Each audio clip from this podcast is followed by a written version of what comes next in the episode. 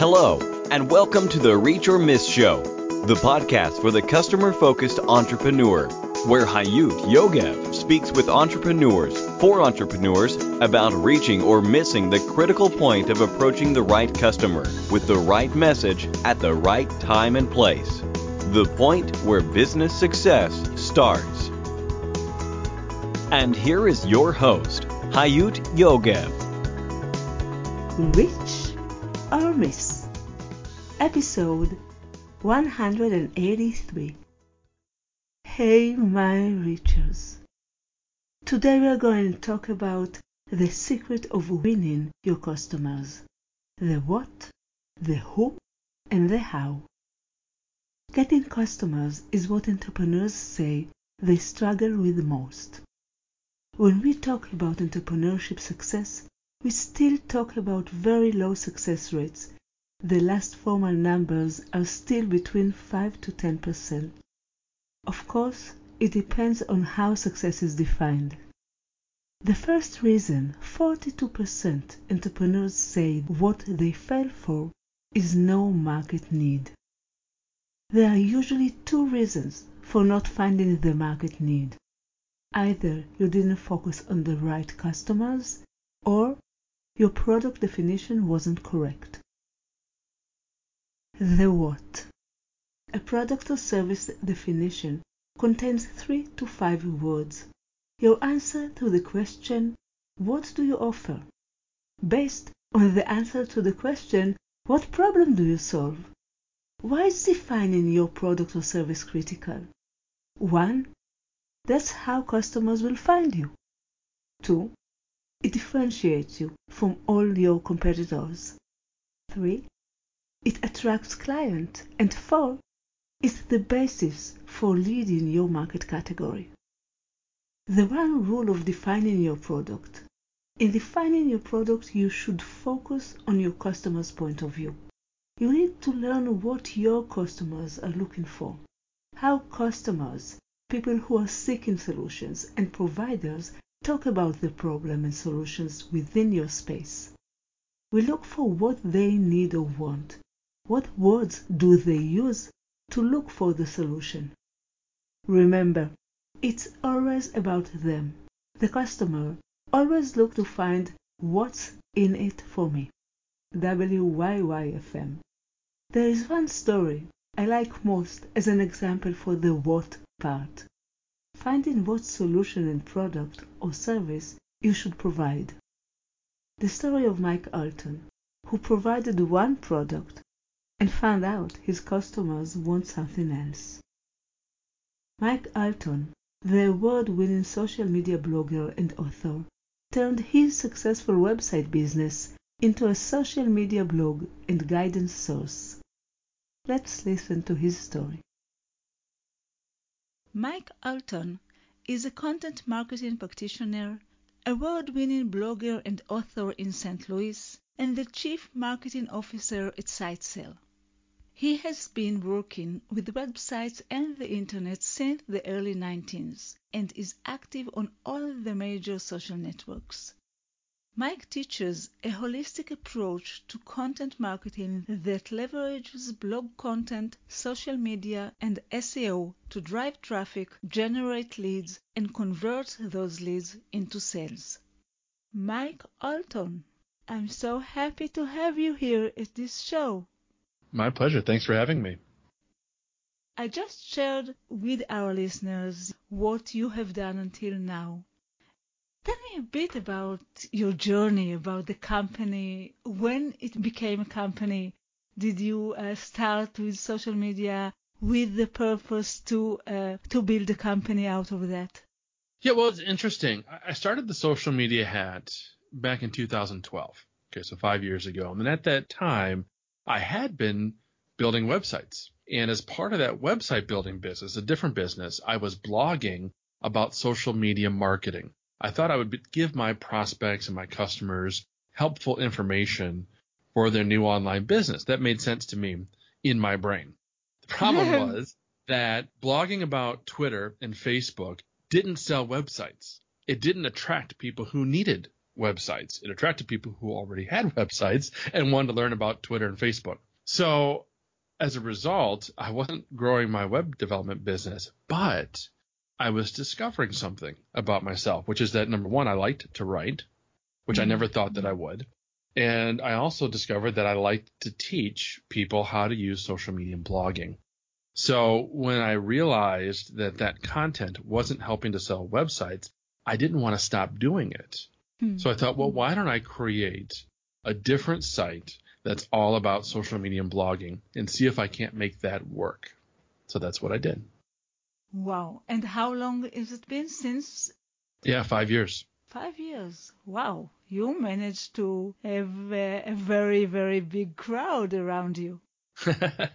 yeah. So it's been interesting because I've used my site as a testing ground for anything one can think of when it comes to online marketing. I often refer to myself as a content marketing practitioner because, and it's a title I made up, it doesn't mean anything. to me, it means that I test things. And I actually have documented experiments. I'll say, okay, you know what? I want to test whether or not Facebook reach is determined by the type of post that you create. So I would I, would decide that that's what I want to test, and I'd come up with, okay, how am I going to test that? And I would execute the test, and then I'd write about it. And I've found over time that my audience really, really appreciates those kinds of insights. And in the meantime, I was experimenting with how to make money from websites. You can read about that kind of thing, but until you actually try it yourself with the kind of content or, or tactics that you want to explore, it, it's all very, it's all theoretical, theoretical right? So, um, you know, I, I tried affiliate uh, relationships. I tried Google AdWords, display ads, um, and many other different kinds of monetization techniques, um, including selling my time, right? Uh, you know, I do consulting. So um, I'm just selling my time by the hour and making money that way. So it's been a big uh, exploration for me. And what did you find? Do you have any conclusions about the best way to make a business out of social media empire? Yeah, typically, and again, this will be different for everybody, but typically, the most successful way that you're going to find to make money is to have a product that you sell, a product that you can sell a lot of, so it can scale. Um, of the other ways, usually selling your own time as, as an expert in the field that can be fairly lucrative, but it doesn't scale unless sure. you turn yourself into an agency and you hire employees, and then you have to keep growing and growing and growing accordingly. Uh, affiliate marketing and then display advertising. I mean, those those tend to be some of the worst approaches to making money online today. What is the one factor that affected the most on your success? You know, there are so many things that uh, coming together to help us and for our success, but there's one thing that really made a difference. What is your key success factor? You're right. There are there are always a lot. One thing that comes to mind. I don't know if this is the most thing, but one thing that comes to mind is that a few years ago I started to become very deliberate about who I was connecting with, who I was having conversations with, who I was looking up to, who I was reading. In short, the relationships that I was creating. Now, for me, it was mostly online through social media. These could just as easily be at business networking events and in a workplace and so on. You know, you guys can take this and change it however you need. But for me, it started with Google Plus at the time, and it's now moved more to, to Facebook, where I'm connecting with peers and colleagues, and I'm having conversations with them, not just about what's going on with Facebook or Instagram stories, right? But um, you know, what's going on with ourselves? Um, it's kind of like the mastermind, only in a much broader sense. Yeah, I, I, wanted to say some kind of online mastermind. Yeah, it's a little, it's like an informal mastermind. And, and, the fate of Google Plus makes me sad because I do miss this about that platform. I, never since and never before have I had the kinds of conversations that I had when Google Plus was at its peak uh, in terms of interest and, and so on. Uh, but even today, I, I still have those relationships, and now they're just the conversation's a little more dispersed. Now it's more uh, private messages or on this or that Facebook post, um, or through Skype and phone calls and so on at conferences. The key to it all, though, is to having those specific, deliberate relationships with people who can help you, who can help your business, who can show you the right way to do what you need to do. Hmm.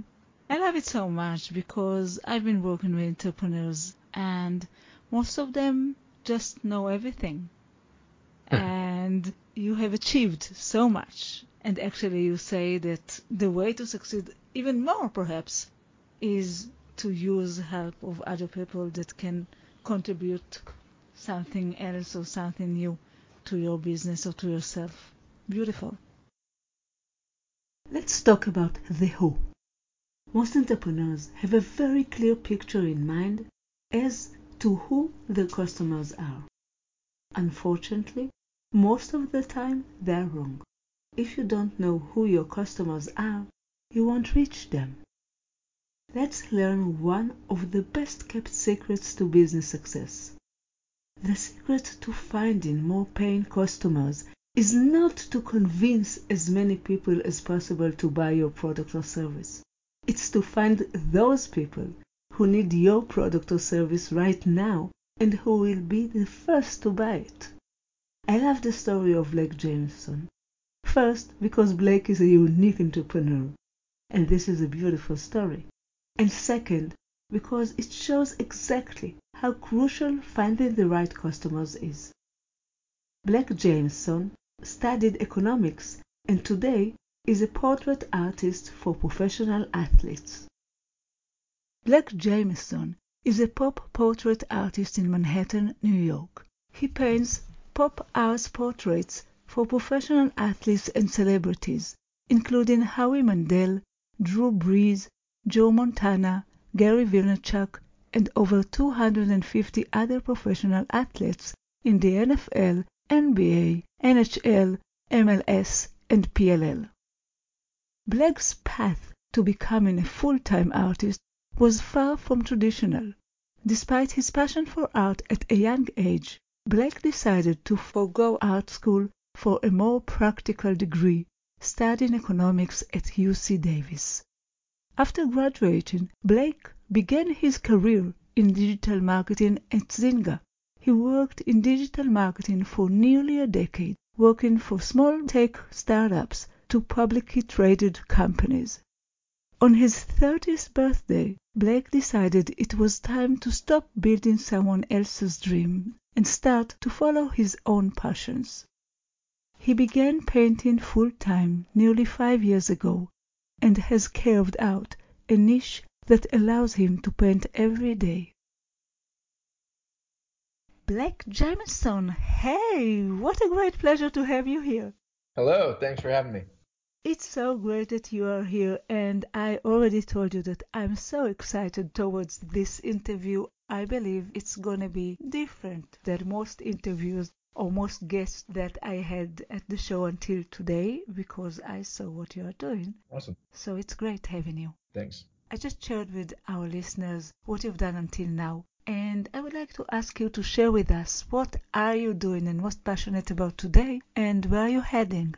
Sure. So I am a portrait artist located in New York City and I've had an interesting kind of roller coaster of a journey up until this point, but what I do right now is I paint portraits for professional athletes.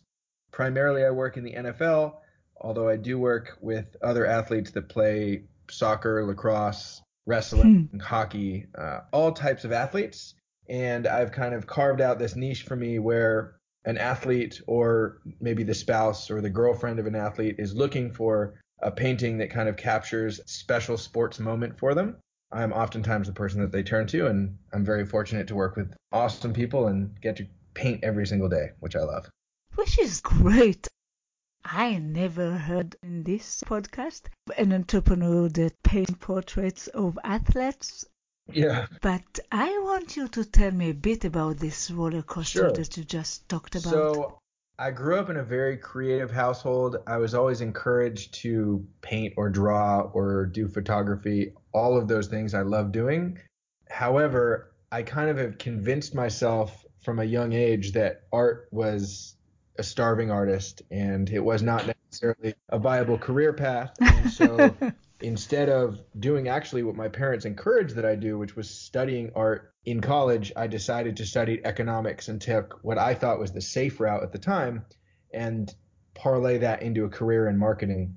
So when I graduated college, it was when Oh. social media marketing was become was just starting to become an actual respected career and I was able to get in at a very you know ground level for some pretty reputable companies and work my way through several different companies. And then I spun off and started working for myself as a freelancer which allowed me to work with even more companies. And ultimately it was on my 30th birthday that I decided that I was tired working for someone else's dream and I wanted to follow my own dreams and realized also at that time that you know maybe my parents were right all along. Okay, and then how did you come to painting athletes? Sure. Okay, great.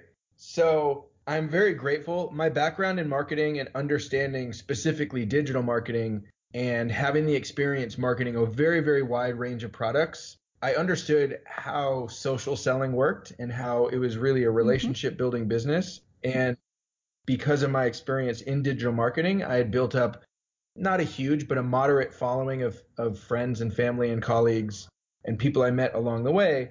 And so when I first decided, okay, I'm going to start painting, I knew that I had to specialize and I had to come up with a hmm. specific niche. I was never the artist that says, well, I'm just going to paint whatever I feel like painting, which is fine. If someone wants to do that, that's no problem. But I'm also a marketer and a businessman. And so I decided I'm going to paint a specific thing for a specific subset of people.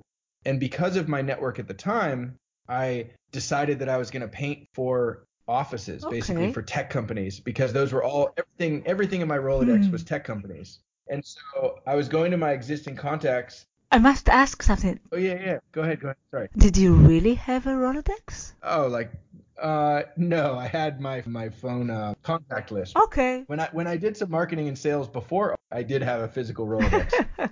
but I started going to those people and saying, I'm an artist. I paint office art basically for tech companies because that that was my contact list. And so what that ended up like turning into is I was painting a lot of portraits of people like Steve Jobs or Gary Vaynerchuk or different, you know, iconic Hmm. tech founders, not necessarily for them at the time, but for other people who aspired to be like them and put a picture of Steve Jobs in their office or you know, a mo- some kind of motivational quote. And I did that for, I think it was about two years, and that was going well. I, I had my niche carved out, and I was gaining reputation as one of the leaders in that space. And it was really Oh. kind of lucky coincidence that I met this guy while I was delivering art to a different client in Las Vegas. I met someone who had previously played in the NFL professional football and was now a manager of existing players that play in the NFL. And he really liked my art. And he said, Man, office art's really cool, but what if you did some paintings for some of my clients and then I'll make Yeah. sure that they're going to post about it on social media, they're going to promote you. I can't like I would love to give this to them as a gift. So it was free from from the beginning. The expectation was this would be unpaid work, but it could potentially lead to more work. And I've always I always um what's the right word? I gravitate towards that those type of opportunities. I'm never afraid free and and at that time unfortunately I was free and and I did it. And as soon as I painted for a few athletes and then I realized that their teammates saw it and by nature they're very very competitive Hmm. people and so when one guy buys a painting or not even buys, when one guy has a painting the next guy wants a bigger painting they also have the you know disposable income to pay for it and they have much bigger social media followings to promote my work than most te- startup tech companies that I was working for. Hmm. so it just made sense. And so I pivoted the business. I guess it was two and a half, three years ago now. And at this point in my career, I've painted, I think, more professional athletes than almost anybody else in my space. Wow. The second story, as an example for the who, is the story of Joe Karlsson, who chose his customers first and only then he developed his service. Joe Karlsson is a software engineer turned developer advocate at MongoDB. He comes from the frozen tundra of Minneapolis, Minnesota, and yes, it does get really cold here, and no, not everyone here has the accent from the movie Fargo. Joe has been primarily a Node and JavaScript engineer. He has been writing, teaching, and talking about code his entire career, sharing what he knows and continuing to learn about programming is truly the thing he loves doing the most. Joe Karlsson, what a pleasure to have you here. Hi. Hello. Hi. Thanks for having me. Oh, I'm so happy you are here today, and we are going to have a special show. I already know that. I just shared with I just shared with my audience what you've done until now, and I would like you to share with us what are you doing and most passionate about today, and where are you heading? Yeah, I think I'm a I'm a different kind of guest I think than you usually have, and I'm probably a little bit geekier than um, than most of your guests. I promise though I'm not going to bore people though. Um, but sure uh, yeah, so won't. my name I'm sure. Thank you. Thank you. Um, so my name is Joe Karlsson. I'm a developer advocate, and I work for a database software tech company called MongoDB. Um, and developer advocate might be a new term for a lot of people, Yeah. but it's basically a fancy word for saying I get to hang out with developers all the time. Um, I get to make cool tools for them. I write documentation. I speak at tech conferences. I make videos. I Twitch stream. Whatever developers need, I make that for them. Are you a developer as well? Yes, yes, I, I am, was, and will be. Um, I still consider myself a software engineer, but I'm just better at engaging with developers. So I've made this my career. Wow, it sounds fantastic. It's a new. That's what that's what we're talking about when we talk about entrepreneurship, right?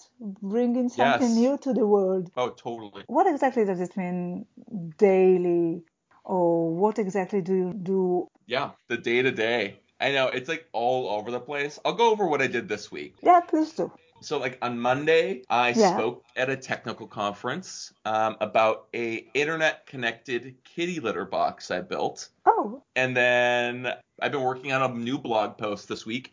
And then on Friday, I'm going to be streaming on Twitch with a friend of mine, and we're going to be reacting to programmer memes. oh. First of all, we will have the link to your blog. And thank you. Yes. do you have any uh, channel in Twitch, or you're just occasionally there? Um, yeah, so I, I actually do most of my streaming at my company Twitch. I'm I, I'm not like I'm full time employed by this uh this tech company, but uh yeah, it's twitch.tv slash mongodb. Um, but we stream every Friday at noon Eastern time. So we'll put that as well, of course. Love it. What are you passionate about today? What are you most passionate about? Yeah, I. Let's see here. I feel like it helps put in context in it, like why this is a role. Um, because it, it's like we do cool stuff. I get to like hang out with cool people and make cool stuff. But the thing about developer advocacy is the reason I get paid is because traditional marketing doesn't work with developers. Right. I'm basically a fancy marketing They person. hate us. Exactly. yeah. So it's like you can't send a pamphlet or a marketing email stream or a TV commercial. That's not going to work. They tend to be more skeptical, less willing to put up with that stuff. Yeah. Um, so what tech companies do is they hire people like me to make engaging content that developers do engage with, and we try to get them excited about the product that we're representing. So I basically get to do all this cool stuff, and I just I happen to be using this cool database product that I love. It's it's an awesome product. But yeah, I just get to like use it. But yeah, it's great. It reminds me in a way, it's funny Um, that I said Guy Kawasaki before, but what Steve Jobs did with Guy Kawasaki, with his evangelist, it's exactly like that because nobody really cared about the Macintosh back then. So he needed some geeks Yes. that love it. I think it's something similar. It's a new term, it's a new uh, profession, Yes. but it sounds great. It's amazing. It's absolutely incredible. And you're right. Like, I feel like, I mean, that's exactly right. Like, I'm, I feel like my goal is to get people as excited about the stuff that I'm excited about. You know what I mean? It's like True. sharing that enthusiasm with them. And if I can get excited about a cool project, that comes out and I can get other people excited about it. So it means that uh, the company that you are working for is really uh, heavy technology stuff, really selling heavy technology stuff. Yes. Okay, what are they Yep. selling? yeah, I won't get too deep into it. Okay. I don't. Again, I want to bore people, but um, Okay. So MongoDB, we're a publicly traded tech company. Um, you've definitely used our database without knowing it. It's super popular with developers. Uh, tons of companies use it. We've been around for forever. Um, but it's uh, yeah, it's I don't know. It's one of those things like if you ask one of your nerd friends if they've heard of our company, they definitely have. No one else has. I'm so happy you said that. Now I have some topic to talk with them about. No, just kidding. there you go. Just kidding. Yo, Uh, you totally should. Um, but yeah, we just make databases. So we store data in a special way that is different than anyone else, and it's way easier than other databases, which is why people love working with us. That sounds great. And tell me a bit about your career. Where did you start? How did you come to Yeah. where you are today? Yeah, yeah, yeah, yeah. I um trying to think of how far back to start here. I uh Whatever So you I- want to. I'm with you. well okay. Tell you what, let's get into why I got into programming. We'll start there, huh? Huh? Um so I started programming for horrible reasons. Oh, I first started learning how to program. Um, I started. I, well, so I went to school during um, one of the last financial collapses. okay. Um, not the COVID one, the one before that. Okay. Uh, but uh, anyway, I, I started learning it out of fear of not making money when I was a professional. Okay. Um, I was actually an art history minor, and then I switched over to computer science for fear of being poor. Wow. I hate and I hated programming. I, I was so bad at it. really? It was so hard. Yeah, it was so bad at it. I still struggle with that. But uh, yeah, I did that for years. So actually, and I, I worked as a, an engineer and programmer for years and years and years, and I hated it, and I was so bad at it. And it wasn't until I I ended up was ready to quit programming, and I moved to Hawaii to become a surf bum. Okay. And I met up with some hacker punks down there who were just making fun stuff and making art. And they got me so excited about just making stuff for fun yeah. that I don't know. I, I like changed the way I looked at programming. Wow. And I've been trying to share the joy that I felt ever since. You know, there are many reasons that, or many factors that affect one's success. And I'm sure there are many factors that affects why you are so successful with programmers. However, I believe that for each of us, there is one thing that really helps us succeed. And I want to ask you, what is your one key success factor? Perfect. Um, my one success factor. I feel like it's like, oh, what's the word? It's gonna be like resiliency or like uh, not durability, but like being able to keep going um, over a long period of time. It's like remaining focused on a goal and like keep attacking it. Um, developer relations is tricky because I'm trying to influence a massive community of developers. Yeah, So like uh, results are not immediate. sure. And for example, like building a Twitch stream, it require, requires consistency over time. And how you, I'm sure you know that too with like a podcast, right? Like building a podcast is about consistency over time, Right. And you slowly grow an audience. right. Yes. Um, we're trying to do the same thing, sure. and it, you have to be keep attacking it. You know, Sure. I don't know. Obviously, I think that like the best entrepreneurs are the ones who can like remain focused on a singular goal over a long period of time. And I'm not saying you don't quit if it doesn't work. You know what I mean? Which we should. But I agree with you. You know, um, there is uh, one of the says that entrepreneurs, the successful entrepreneurs, like to say that you don't fail until you quit. yeah, And in a way, with entrepreneurship, it's right. In a way, if you've got something there, it will work. So, and you need to be patient. So, I love this key success factor. And last is the how. This is probably the most important part that often has been neglected. Zig Ziglar, a very famous American author, salesman, and motivational speaker, said, You will get all you want in life if you help enough other people get what they want. Today, the most known marketing leaders talk about being human. Mark Schaefer wrote in his last book, Marketing Rebellion, that the most human company wins. David Meerman Scott wrote with Reiko Scott the book fanocracy, turning fans into customers and customers into fans. I think the story that represents more than any other story the shift in your mindset that will allow you to get many customers is the success story of Josh Elledge. Josh Elledge hated to sell until one day he found a win-win formula of selling. And I have today with me Josh Elledge. Josh, how great to have you here with me. Hayut, thank you very much for having me. Josh Elledge is the founder and CEO of Upend PR and is about to change an entire industry with the mission to help entrepreneurs attract the perfect audiences through PR. Josh is Chief Executive Angel at SavingsAngel.com and helps consumers get discounts and upgrades on everything through his syndicated newspaper column with 1.1 million readers and on TV in 75 cities. He has been in the media more than 1,500 times. Through his new model of PR, Josh now turns digital entrepreneurs into media celebrities at upendpr.com. I'm wondering what are your concepts or beliefs on the way a startup or entrepreneurial business should approach its customers Mm. and give our listeners your best advice for the customer's approach and focus. Yes, I love this topic because I think that this is one where um, there are still business owners that are struggling out there because they keep trying to sell so hard to audiences.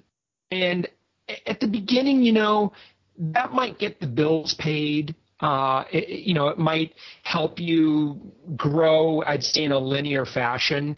Uh, but what I believe, Hayut, is, and, and I really do believe this, and it's taken me a while to move it from my head to my heart, but I want you to know that this is absolutely the truth. That if you spend a lot of time serving audiences and improving the lives of audiences everywhere and anywhere that you can, it, may feel like it takes a little bit longer, and it might. Okay, but what you're going to experience is exponential growth. At the beginning, not everyone's going to buy your thing, but they're going to say, wow, I really love that Hayut does this podcast and she serves and she gives. And so they're going to develop a relationship with you. And then eventually a certain percentage of th- your audience will say, you know what?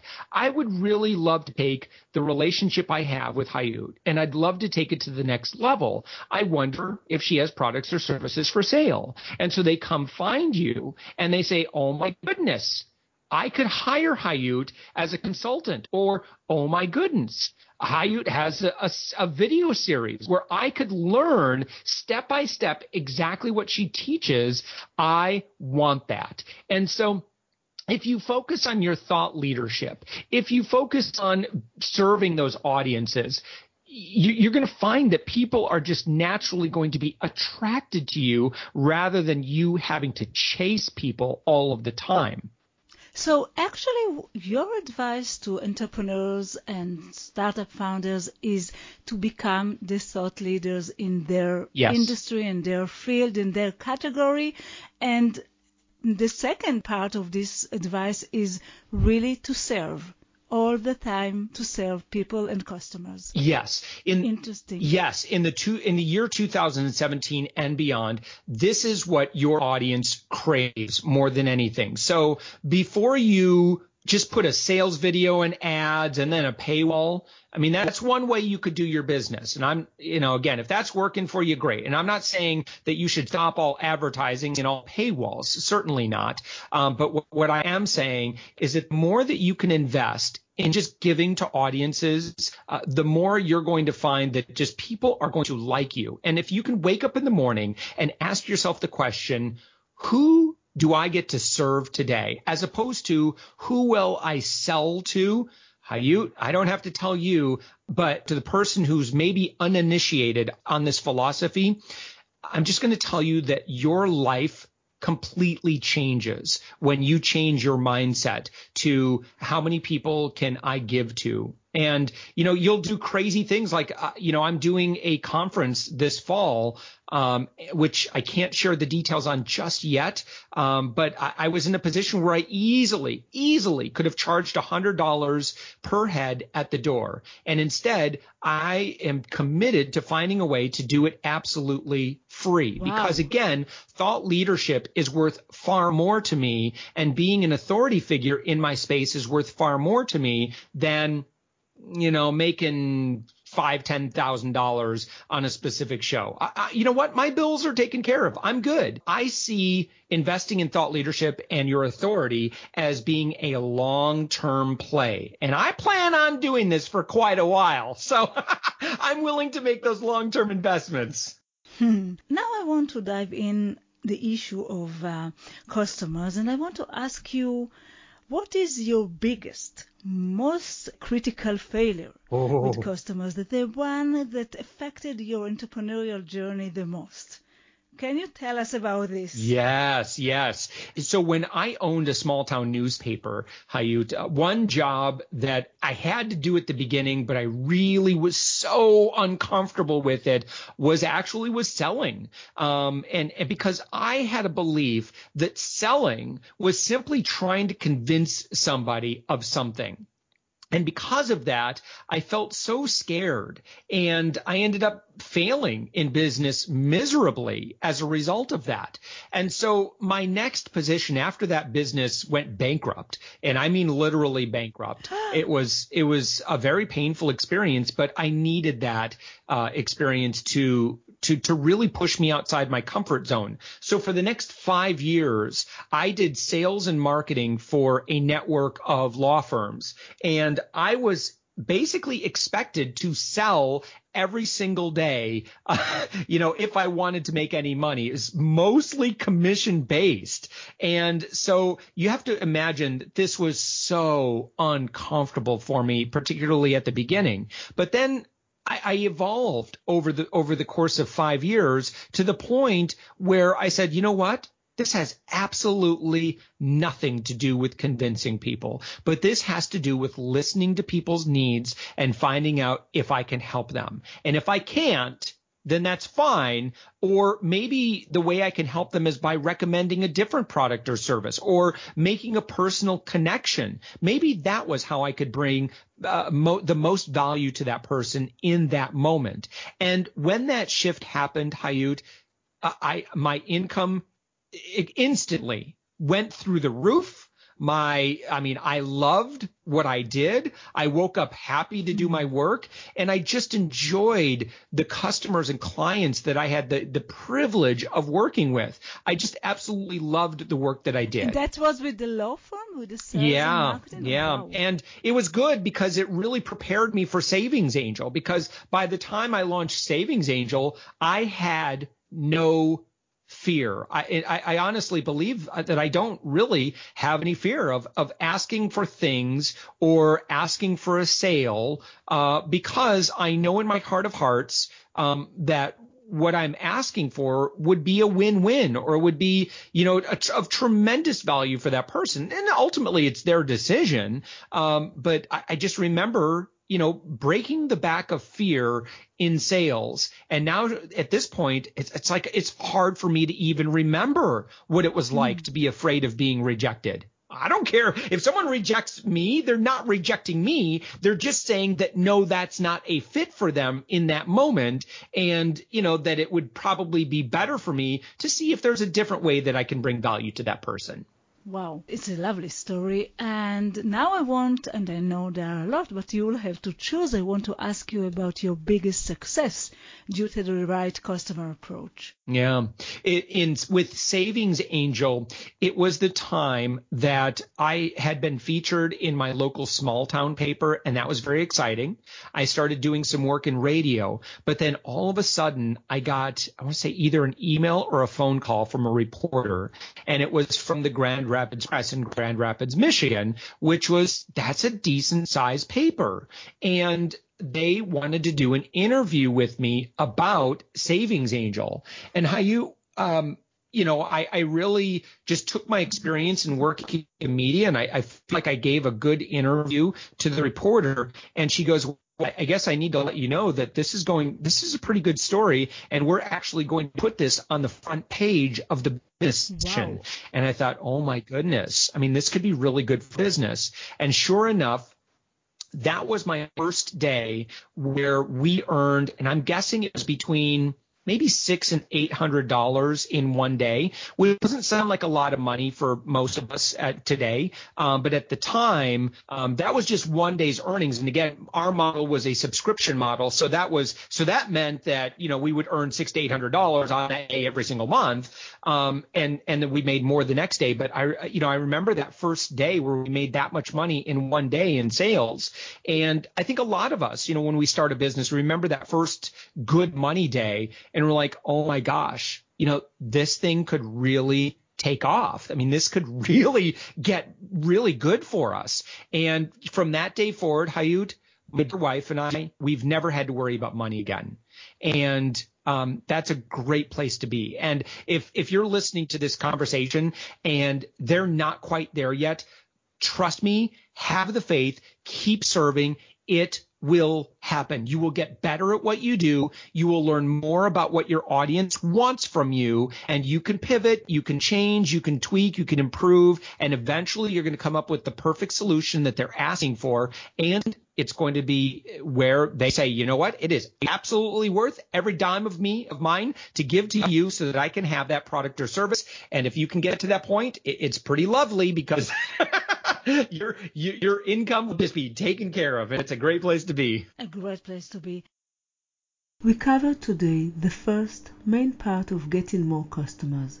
This is the foundation.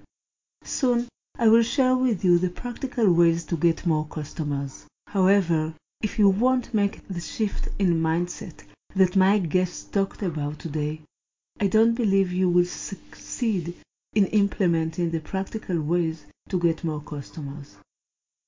So I want you to feel like Josh Elledge that you found the win-win formula of selling. I meet you here next week. In the meantime, I hope you and your beloved ones stay healthy and safe. Always yours, Hayut.